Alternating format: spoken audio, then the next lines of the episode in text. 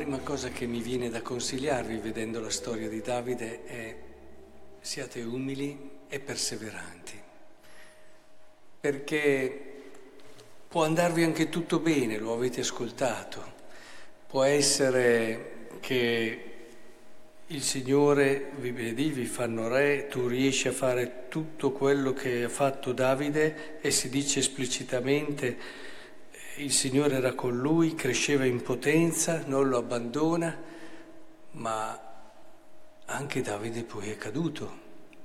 Nonostante tutte queste grazie, nonostante tutti questi doni.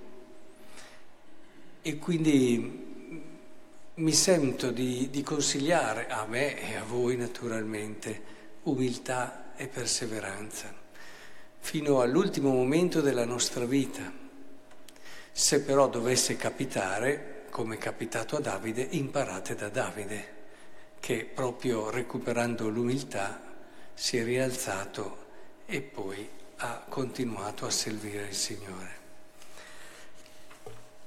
Oggi però vorrei soprattutto sottolineare alcuni aspetti che si vincono un po' da, da questo Vangelo. Da una parte mi colpisce la difficoltà che avevano nel riconoscere Gesù. Ed è paradossale perché Gesù gli fa anche dei discorsi molto basilari, di logica elementare, come può Satana scacciare se stesso, no? Se un regno è diviso in se stesso, cioè sembrano abbastanza logici, eppure fanno fatica a riconoscere in lui la presenza di Dio, la presenza del Messia che tanto aspettavano, fanno fatica ad aprirsi anche semplicemente a quello che fa. Sono prevenuti, sono chiusi e avevano davanti Gesù, eh? Gesù. Non avevano davanti uno, avevano davanti il più bello tra i figli dell'uomo nel senso di bellezza di persona, inattaccabile da ogni punto di vista, eppure facevano fatica. A me colpisce tantissimo questa cosa. Cioè, come davvero possiamo essere chiusi alla grazia del Signore, questo anche a volte con le persone che incontriamo, se abbiamo un pregiudizio, se abbiamo una particolare chiusura, non c'è niente da fare, non c'è niente da fare. Questo può resistere, se ha resistito alla pienezza di Gesù, figuriamoci se non può resistere anche alla grazia di Dio che si manifesta nelle varie persone.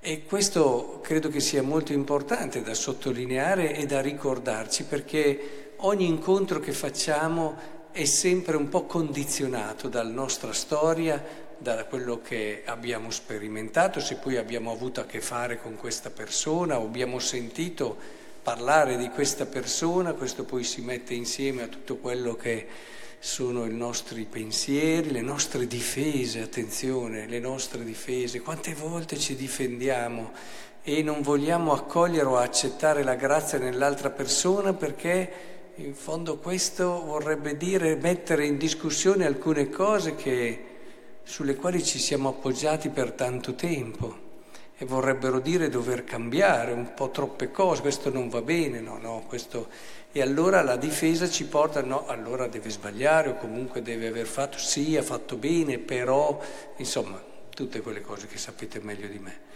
E quindi teniamolo presente questo. liberava addirittura dai demoni, cioè... E su questo aspetto vorrei che la vedessimo, questo discorso di Gesù, anche proprio non solo in riferimento a, lui, ma anche proprio alla storia anche di ogni anima.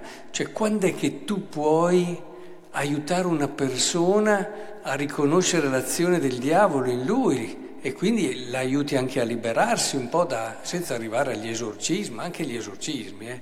Ho conosciuto persone che mi hanno raccontato nella loro azione di esorcismo e dicono che è essenziale la purezza di cuore, cioè se non sei limpido, eh, se hai Satana dentro di te come fai a cacciarlo?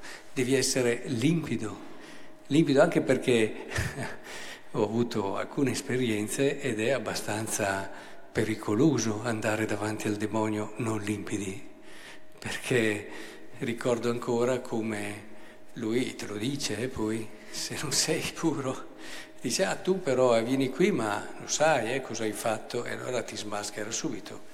E, e quindi non è così comodo, diciamo così.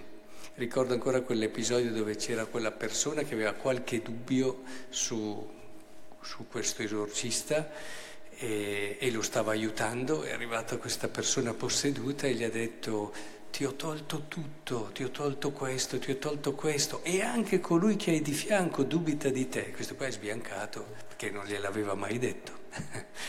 e, e quindi bisogna essere limpidi certamente quando si va davanti in certe azioni, però anche senza arrivare a queste cose che sono particolari, diciamo così, eh, c'è anche proprio un'azione del demonio nella vita di ognuno di noi, le tentazioni, le opere, e possiamo davvero aiutare alla conversione in modo vero e autentico solamente se siamo limpidi e puri.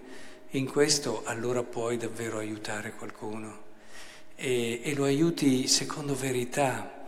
Perché i santi ottenevano le conversioni? Ma perché? Perché avevano arte nel parlare, sapevano raccontargliela bene? No, quanti santi non avevano queste qualità? Perché erano particolarmente capaci, poveri, testimoni in questo senso? È poco ancora. Perché insomma, elencate tutte le cose virtuose che vi vengono in mente. Ciò che conta è la purezza del cuore quando c'è un'anima che lascia agire il Signore come un vetro limpido, un cristallo limpido, ecco allora che l'azione della grazia passa, perché ricordiamocelo sempre che è il Signore che converte. Eh, quanto si arrabbiava Padre Pio quando si mettevano ai suoi piedi quasi dicendo via, via, andate via, non sono mica io che converto. Ora, il discorso è importante, cioè questa libertà del cuore, questa purezza del cuore, dobbiamo lavorarci tutti i giorni, dalle piccole cose e man mano che il Signore opera e agisce, dimora in noi, ecco che attraverso di noi avvengono le cose più belle, i miracoli più grandi e le opere di conversione più vere, perché il miracolo più grande, ricordiamocelo sempre, non è rialzare un paralitico, non è spostare una montagna, non è far tornare in vita il figlio di una vedova, non è neanche far tornare in vita l'amico Lazzaro, ma il miracolo più grande è la conversione del cuore. Se avete a che fare, io ne ho avuto a che fare, però se per caso anche in modo eh, avete anche voi avuto a che fare con eh, non so, il seguire un po', aver conosciuto delle anime, aver avuto anche momenti forti, eh, vi accorgete che è veramente la cosa più grande, la conversione. Quello è il miracolo per me, per eccellenza. Quando una persona si apre al Signore, nonostante il suo... e veramente cambia l'esistenza, perché tutte le altre cose alla fine finiscono poi lì.